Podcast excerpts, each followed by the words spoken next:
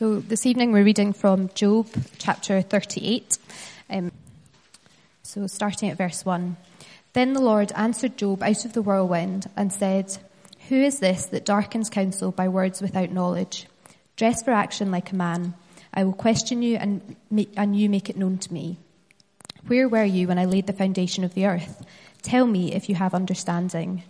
Who determined its measurements? Surely you know. Or who stretched the line upon it?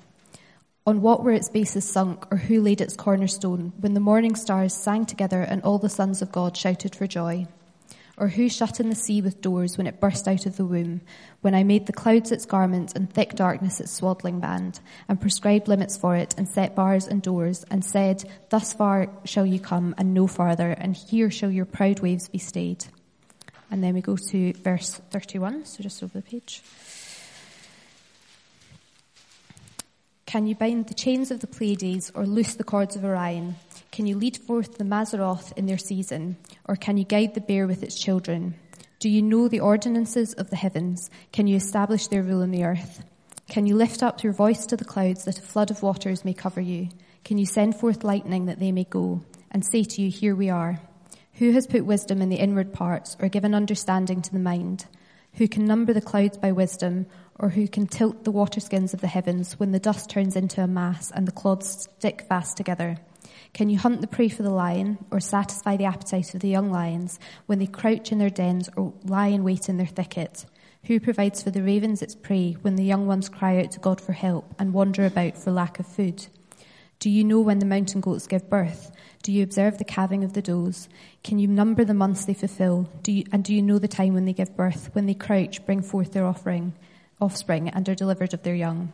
Their young ones become strong, they grow up in the open, they go out and do not return to them. Who has let the wild donkey go free? Who has loosed the bonds of the swift donkey, to whom I have given the arid plain for his home, and the salt land for his dwelling place? He scorns the tumult of the city, he hears not the shouts of the driver. He ranges the mountains as his pasture, and he searches after every green thing. And then we go to verse 26. So is it by your understanding that the hawk soars and spreads his wings towards the south? Is it at your command that the eagle mounts up and makes his nest on high? On the rock he dwells and makes his home. On the rocky crag and stronghold. From there he spies out the prey. His eyes behold it from far away. His young ones suck up blood, and where the slain are, there is he. And the Lord said to Job, Shall a fault finder contend with the Almighty? He who argues with God, let him answer it. Then Job answered the Lord and said, Behold, I am of small account. What shall I answer you? I lay my hand on my mouth. I have spoken once, and I will not answer twice, but I will proceed no further.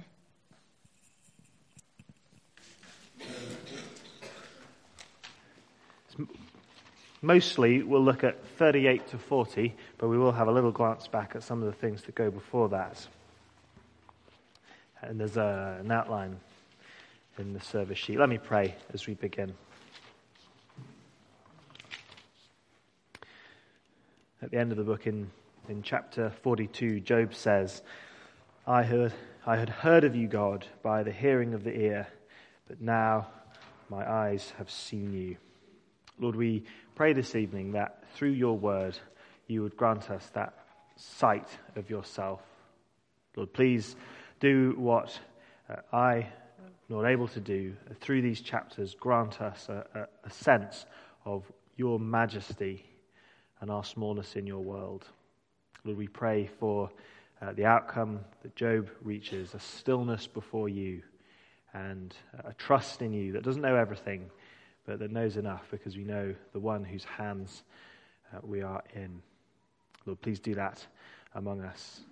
Um, please use this passage in our lives and all that we face and all the people around us who, who we long to advise and be a help to, Lord, please use this passage. Please would it accomplish your, uh, your work in our hearts for Jesus' sake. Amen. Amen. All of us will have seen, or perhaps been a part of, an argument that never really seemed to reach a satisfying end. So on the radio, sometimes they have that kind of interview, a debate, where somebody gives one side and then somebody else gives the other point of view. And what's the answer? We don't really know. Somewhere in the middle? It's not clear. Or in politics, I um, quite enjoy um, watching Prime Minister's Question Time from Parliament. It's, I mean, it's not, it's sometimes quite childish, but um, it's quite entertaining. It's like a boxing match between the two leaders. But there is very seldom a knockout blow. Whatever one of them says, the other one always seems to have a comeback. If one of them has brilliant facts and figures that seem to make the case, the other one's got other facts and other figures that seem to lead in a different sort of a way. There aren't really any conclusions. And it's hard to learn from that kind of an argument. It's hard to land on any solid conclusions. But imagine an argument that was so powerful it compelled silence. Imagine that in the House of Commons next week on Wednesday, one of the leaders just says something and the silence. And the other leader looks across the dispatch box and just hangs his head a little bit and puts his hand on his mouth. What we've been seeing in the book of Job, probably, if you're like me, probably has felt a little bit like one of those arguments that doesn't really come to a satisfying conclusion. Job has spoken, and then his three friends have challenged him. They've accused him of different things, and then Job has defended himself. He's hit back at them. And the three cycles, that's how the book has carried on with no agreement. And it's all become more and more bad tempered, generating more heat than light. That's what we've seen in the book. But now, as you come to the end, something is said by someone that brings all discussion to a close. Chapter 38, verse 1. Then the Lord answered Job out of the whirlwind. And what the Lord says leaves Job speechless. Over the page, but, uh, chapter 40, the end of what Sarah read, Job says, um, Behold, I am of small account. What shall I answer you? I lay my hand on my mouth. What we have from the Lord here is almost literally a knockdown argument. Although we'll see as we go on that it isn't really an argument at all. After all the words in this book, after all the to and fro, this is what settles it. Which is a huge claim when you think about the subject matter of the book. Job, as a man, was hit by tragedy in his life about as hard as it's possible to imagine for a human being. He lost his children, his wealth, his home, his health, his security, even his reputation. And so the questions emerging from that are some of the biggest that human beings have ever grappled with. Job asks, Why? Why has God allowed this? Why is this happening to me? His three friends have said, Well, isn't that the way the world works? Don't people always end up with what they deserve? And Job has protested his innocence. He, he asks, well, Isn't this unfair? Isn't God being unfair?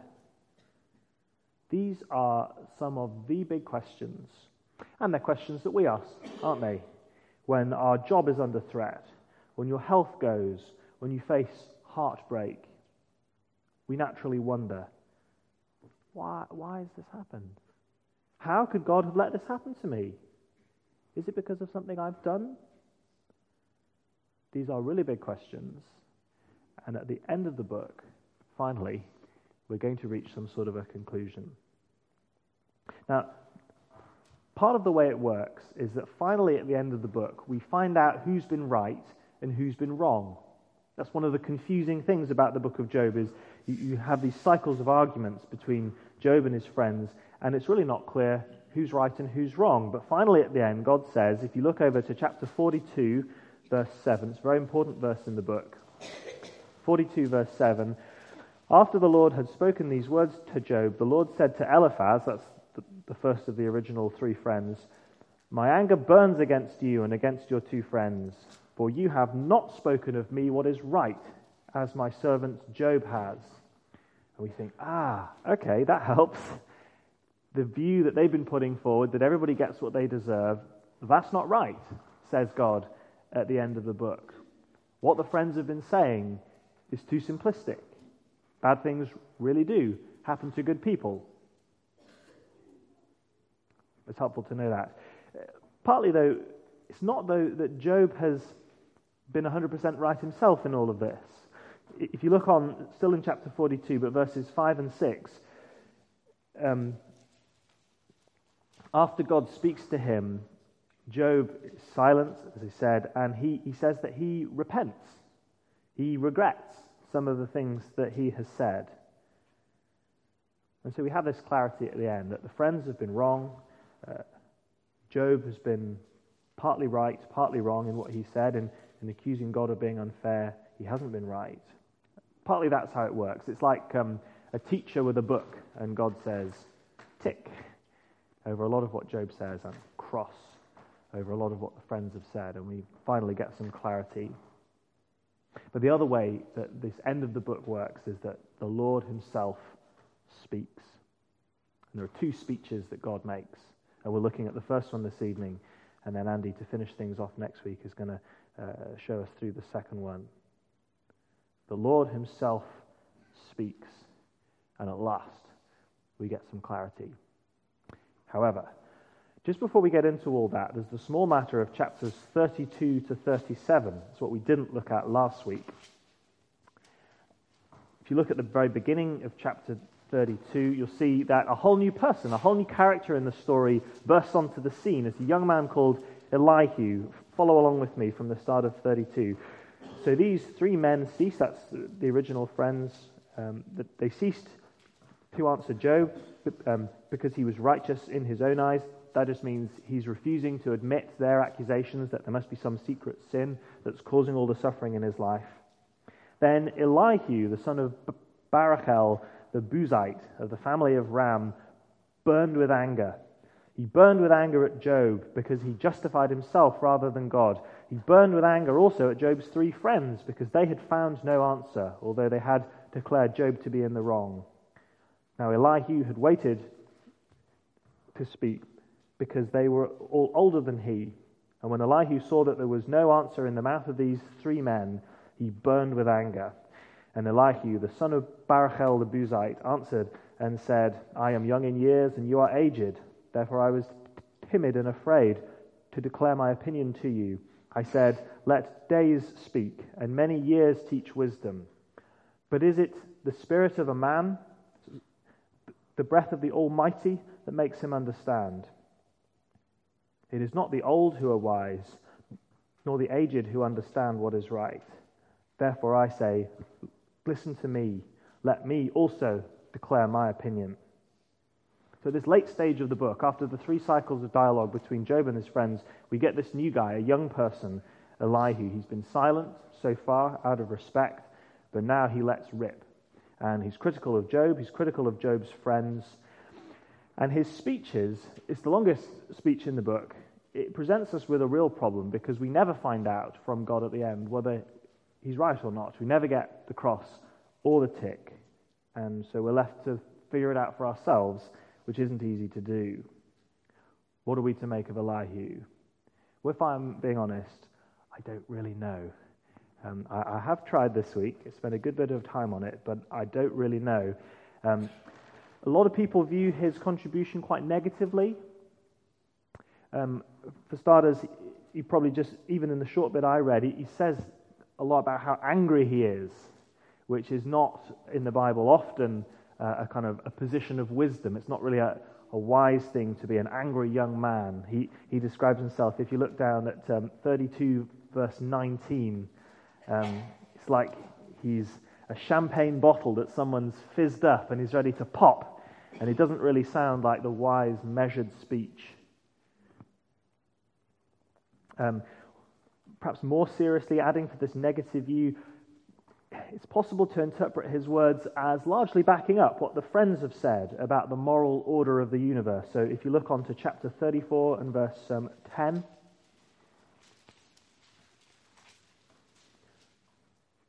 There is more than one way of looking at this, but a lot of people argue that he, he's, he's broadly saying what the friends have been saying. Therefore, hear me, you men of understanding. Far be it from God that he should do wickedness, and from the Almighty that he should do wrong. For according to the work of a man he will repay him, and according to his ways he will make it befall him. You could argue that Elihu is, is just another certainty merchant making the same mistakes as the friend, saying that what goes around comes around, and that's how the universe works. And so maybe the fact that God doesn't mention him at the end of the book is because he's not worth bothering with. That's the kind of negative view of Elihu. But other people who seem equally scholarly and otherwise reliable have a much more positive view on Elihu. It's dreadful when wise people can't agree. You don't know who to listen to. Uh, for example, if you wanted to make the positive case, a lot of what Elihu says against Job is not the same as what the friends have said. The friends have been accusing him of some secret sin that must have been the cause of all his suffering, and that's not what Elihu says.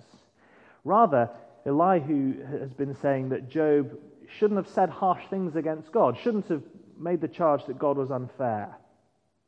And as we've seen at the end of the book, that's what Job says. Job agrees with that. He says, I repent of those things that I had said. So maybe what Elihu's saying isn't quite the same as the friends. And also, especially in chapters 36 and 37, a lot of what Elihu says is lifting up the majesty of the Lord the Creator. And it's very similar to what God Himself says in the passage that we're looking at this evening. So maybe Elihu is at least partly right. Or maybe he's completely right. Uh, some commentators even say that um, he, he speaks here at the end of the book as a kind of a prophet preparing the way for the Lord and what he will say. So if you look again at the start of chapter 32, you could get that impression that he's claiming to speak from the Spirit of God. It's not just him speaking, but the Spirit of God within him giving breath to his words. Now, as I say, I'm not really sure what to think about this. It's a bit confusing. But I wonder if that's the point.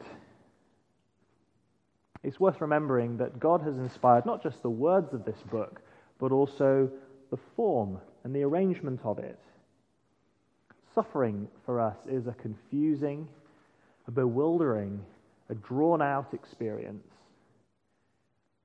And so it's no surprise that God has given us, it's no accident that God has given us a confusing, drawn out book in some ways. That's what I would say about Elihu. So, Let's move on. Let's look back at chapters 38 to 40 that Sarah read, which is a lot clearer because here at last the Lord speaks. Here at last are words we know we can rely on. And let's see what he says in answer to those painful questions of Job, starting from verse from uh, the start of chapter 38. Then the Lord answered Job out of the whirlwind and said, Who is it that darkens counsel by words without knowledge? Dress for action like a man. I will question you, and you make it known to me. Well, there you go. How's that for pastoral sensitivity? As God says to this man who is hurting, uh, he's not, as he speaks to Job who is hurting, he's not on the back foot. He's not seeking to go on the defensive and explain his own position, the Lord asks Job a question. In fact, he asks him two. They're on the sheets. Let's work through them first. The Lord asks Job, Were you there when I created the world? Were you there when I created the world? Verse 4, you can see that. Where, where were you when I laid the foundation of the earth? Tell me if you have understanding. Who determined its measurements? Surely you know. Or who stretched the line upon it, the measuring line? I don't think surveyors use them anymore. They have those the tripod things that you look at, and that's what this is saying. On what were its bases sunk? Who laid its cornerstone when the morning stars sang together and all the sons of God shouted for joy? Who shut in the sea with doors when it burst out from the womb, when I made the clouds its garments and thick darkness its swaddling band, and prescribed limits for it, and set bars and doors, and said, Thus far shall you come, and no further, and here shall your proud waves be stayed. Where were you, Job, when I made the world? It's a rhetorical question, and I think it's intended to help Job see two things a little bit more clearly. First, the Lord. Try to imagine what some of this poetry is talking about.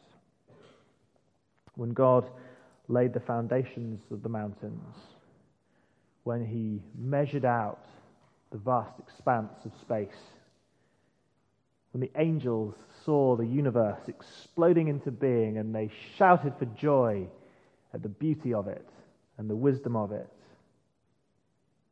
Or verses 8 up to 11 make us think of the immeasurable expanses of the oceans, the clouds. And then you think of the God who made it all. This is poetry to stretch Job's vision of God. And also, secondly, second thing, it helps Job to feel his own smallness. See God a bit more clearly, see himself a bit more clearly.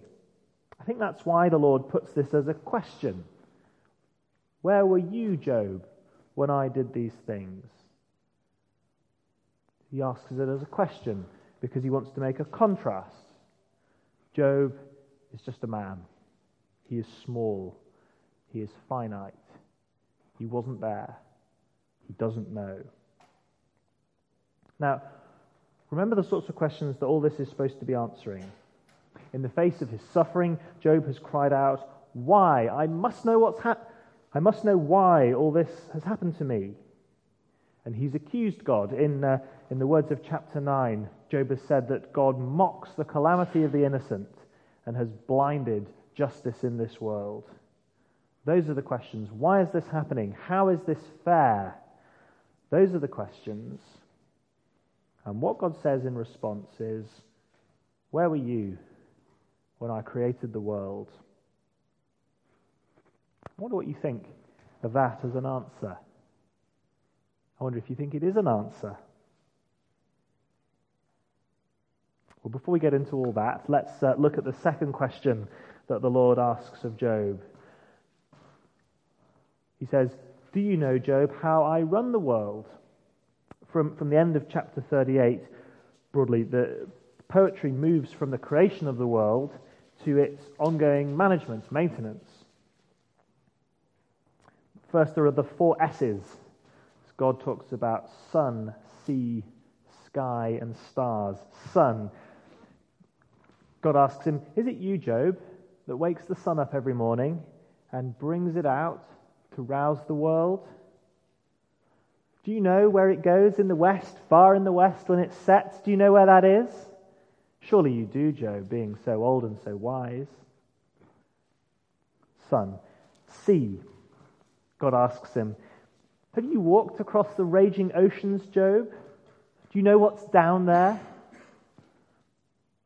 Sky. Uh, in verse 22, the poetry pictures storehouses in heaven filled with snow and hail. It's all up there, and there are water jars just waiting for God to throw it all down on top of us. And also the lightning. If you look over the page, verse 35, there's this wonderful picture of the lightning bolts reporting to God for duty, waiting for Him to assign them their targets and cast them down to the earth. Do you understand all that, Job? Sky and then stars. Have a look at verse 31, please. Can you bind the chains of the Pleiades or loose the cords of Orion? Can you lead forth the Mazzaroth in their season? Can you, can you guide the bear with its children? Do you know the ordinances of the heavens? Do you know how it all works, Job? What keeps them up there? Can you establish their rule on the earth? As modern readers, it's, we need to be careful how we read this. It might be tempting for us to think, well, actually, we do understand a lot of the things that Job is talking about. But even if we do, that's not really the point. The way this is written, it's not really talking about apprehension so much as mastery. They're not your stars, are they, Job? They don't do what you tell them. It's not your sea. It's all mine, says God. The modern knowledge we have, in fact, it doesn't take away from this at all. I think it rather adds to it. The fact that we now think in terms of billions of years, billions of miles, the fact that we have seen some glimpses of what is down there at the bottom of the oceans.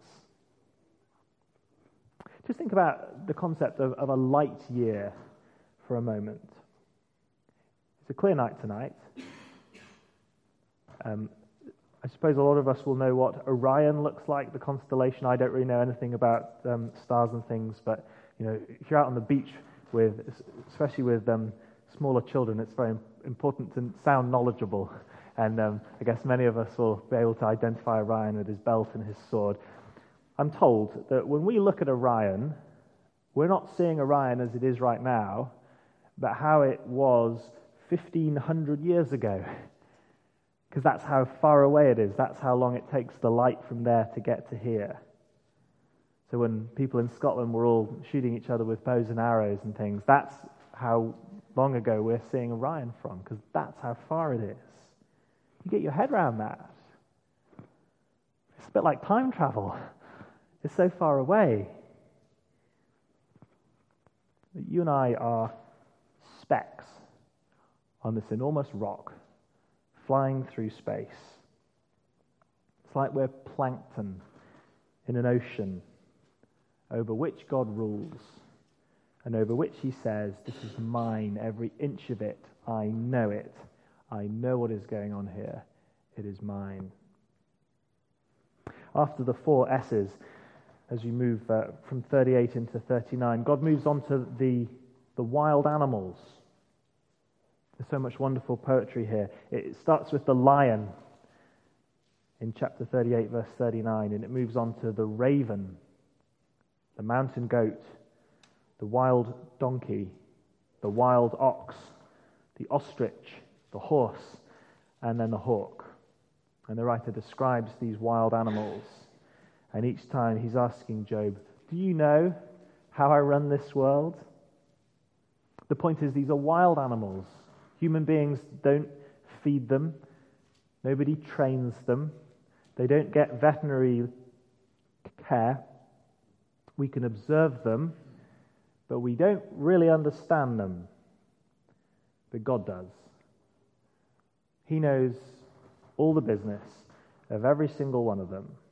He knows where they live, where they sleep. He sees them giving birth, feeding their young. If you look down at um, verses 13 to 18 of chapter 39, the bit where it talks about the ostrich is a particular highlight. The, he kind of mocks this silly bird with long legs and a, a silly neck. And he says it, it just lays its eggs on the ground, even though anyone might stand on them. She's not the smartest creature, verse 17. God hasn't given her the biggest brain. But, verse 18, you should see her run. When she rouses herself to flee, she laughs at the horse and its rider. Even this most ridiculous animal, we don't understand it, but God does. He's made it and given it powers beyond us. We could think of it a little bit like this.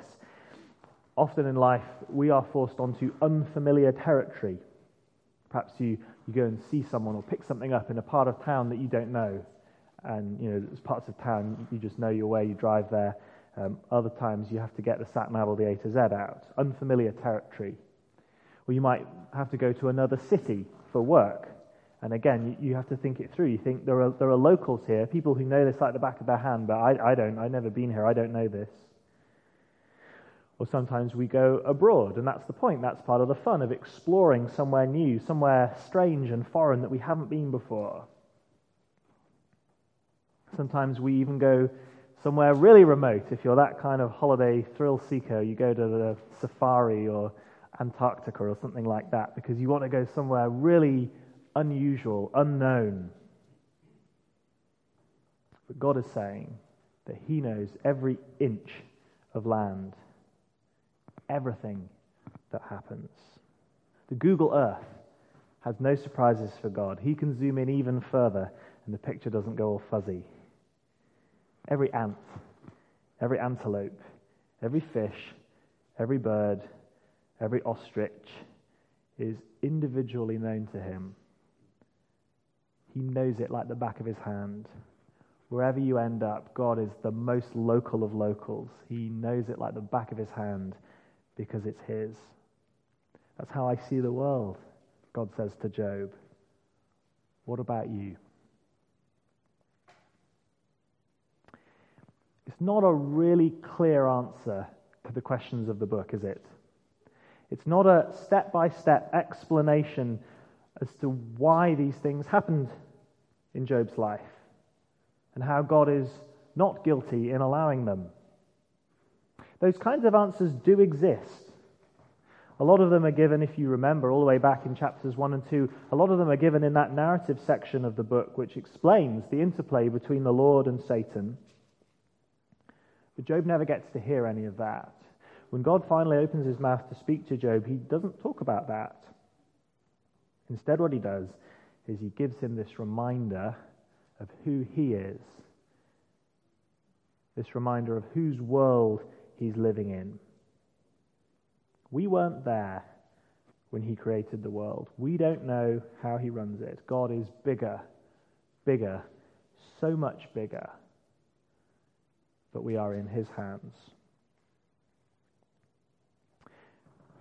Perhaps rather than answering Job's questions, it's a little bit like the Lord here is saying that those were the wrong questions.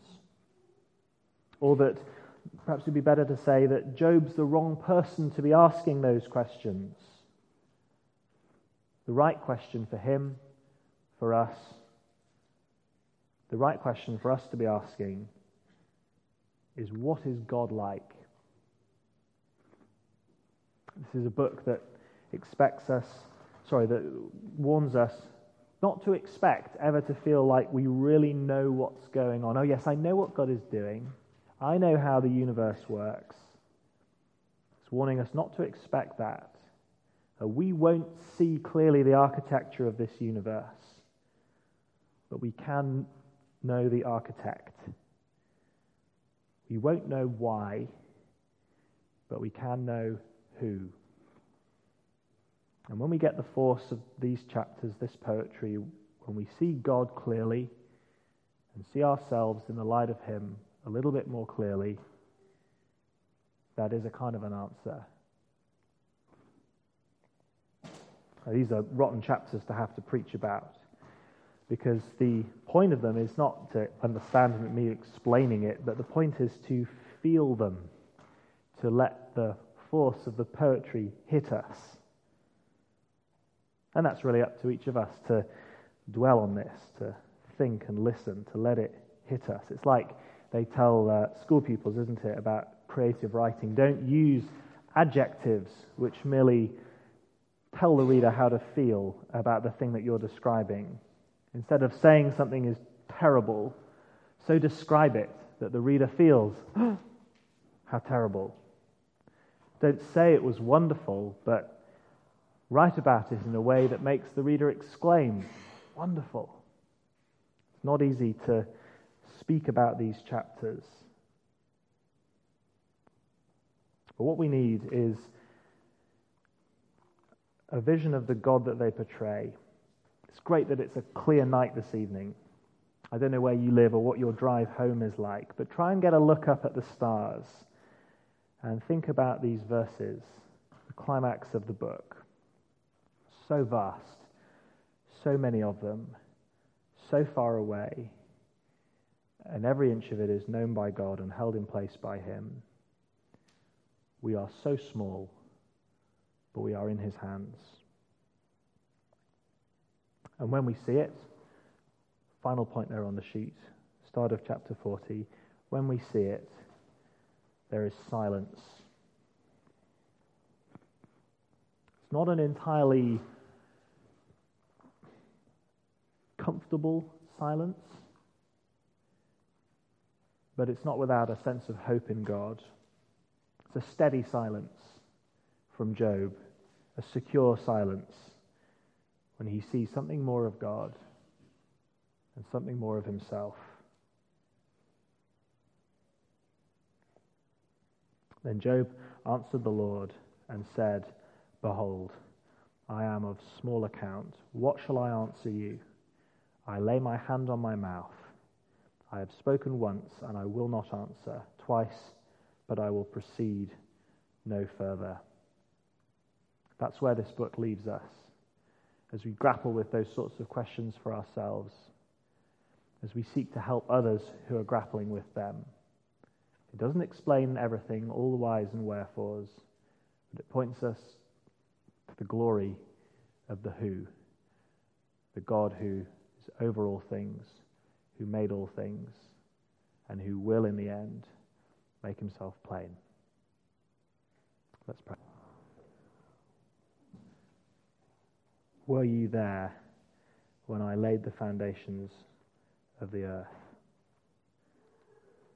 Almighty God, we ask that you would grant us from your word this evening and from this world as we experience it.